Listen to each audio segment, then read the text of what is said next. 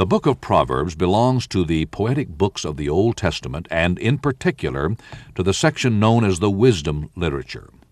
The wisest man who ever lived, King Solomon, either wrote or gathered all these sententious sayings, and together they comprise a book of great practical wisdom under divine inspiration. The majority of the Proverbs were written by Solomon in the 10th century before Christ and they represent the way of wisdom as the way to spiritual success. For most of my Christian life, I have read one chapter in the Proverbs every day, and then, of course, five chapters in the Psalms, which means once a month I go through the 31 chapters in the Proverbs and all of the Psalms, the 150 Psalms, and then my regular reading to take me systematically through the Bible completely at least once a year. But what I find in the Proverbs for my personal reading is wisdom. I find in the Psalms joy and praise, and I would recommend to you that uh, you read uh, the Psalms and the Proverbs together. But particularly, I would recommend at least one proverb a day, one chapter in the Proverbs every day of your Christian life, along with the rest of your Bible reading and study, and God will give you the wisdom you need for daily and successful living. Now let's talk about chapter 1. I have entitled Chapter 1 The Path to Success. The Path to Success. Every Christian should want to be successful in his or her life.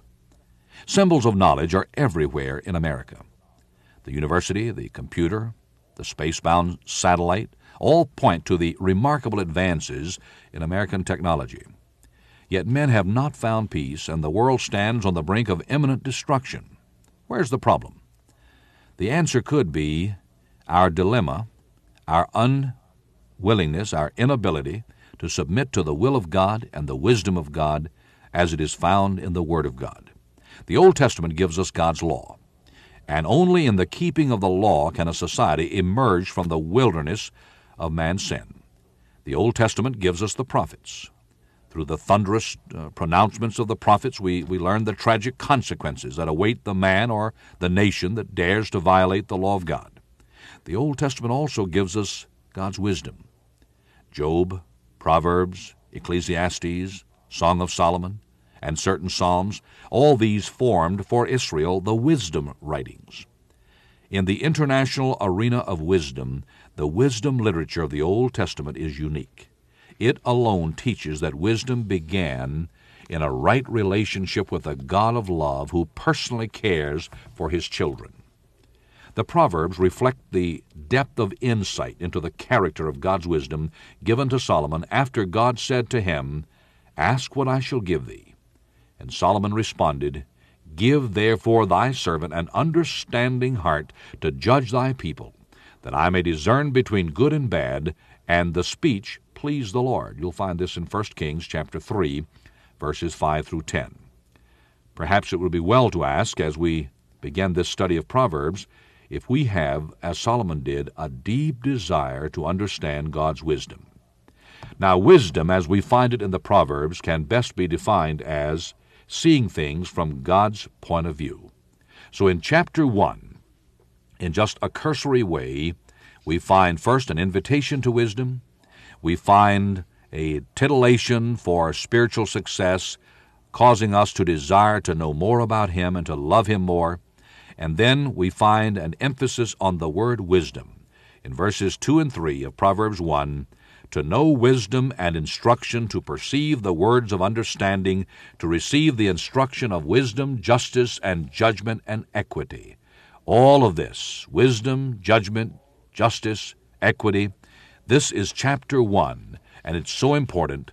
And as you learn wisdom, also gain knowledge understand what God is saying, get the principles, get the truths and the precepts upon which a successful life can be built.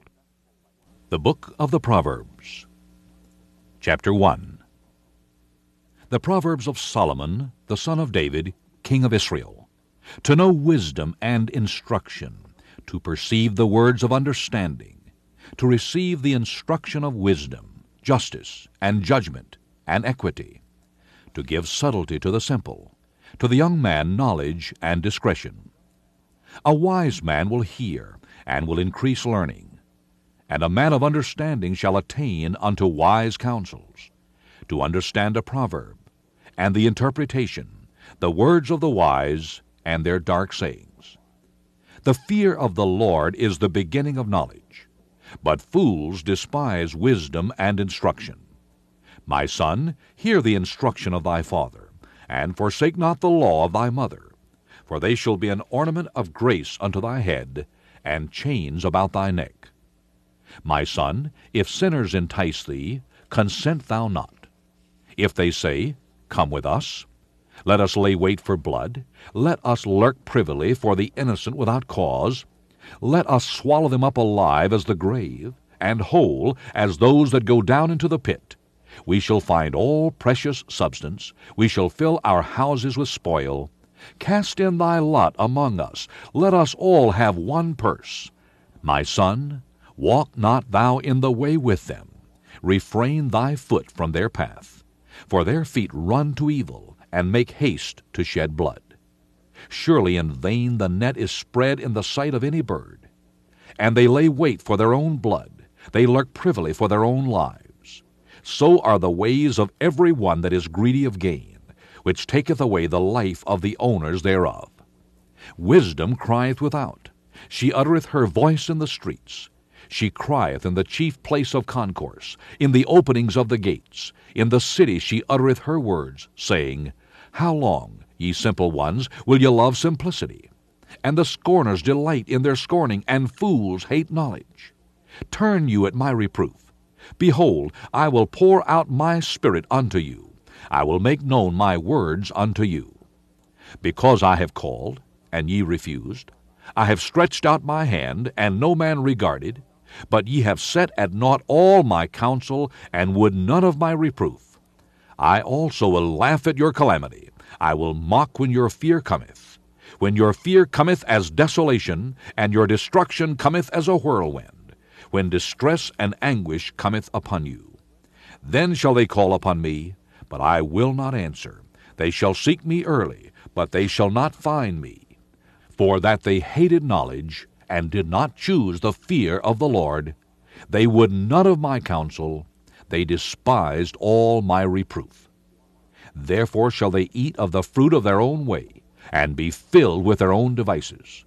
For the turning away of the simple shall slay them, and the prosperity of fools shall destroy them.